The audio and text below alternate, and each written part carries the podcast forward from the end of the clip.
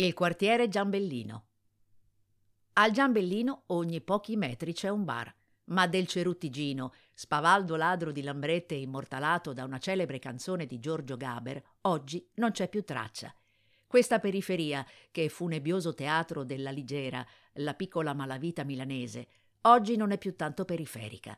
Sente il profumo della movida dei vicini Navigli e di zona Tortona e ribolle per un importante progetto di riqualificazione che punta a rigenerare e arricchire le aree verdi, ma anche gli spazi dedicati all'arte e alla cultura, per regalare alla zona un'identità precisa. Per avere un'istantanea della zona basta salire sul tram 14 all'altezza di Piazza Napoli, ben nota ai cinefili per lo storico cinema ducale aperto già dal 1938. È la fermata che permette di infilarsi in via Giambellino, e poi di passare con facilità nella parallela via Lorenteggio. Il panorama è quello di case ricostruite nel dopoguerra, inframmezzate da edifici venuti su negli ultimi anni, qualche locale e pizzeria, insegne di negozietti che, fermata dopo fermata, diventano sempre più variegate, colorandosi un po' di cinese, ma soprattutto di alfabeto arabo.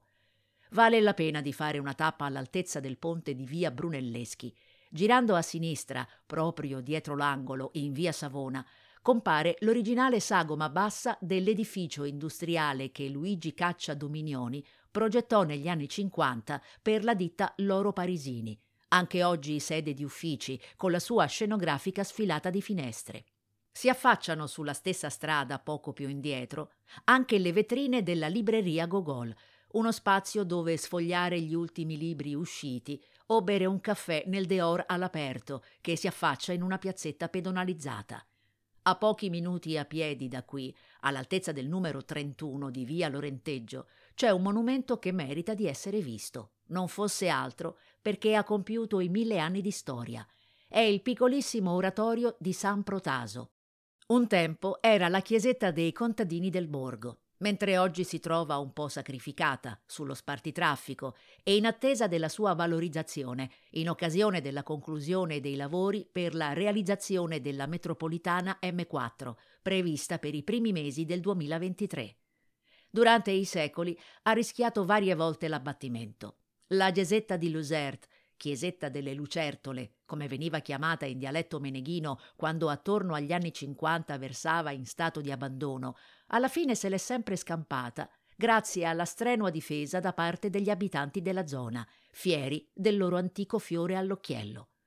Oggi apre le porte ai visitatori in rare occasioni per mostrare il suo sobrio interno dove risaltano alcuni interessanti resti di affreschi di diverse epoche.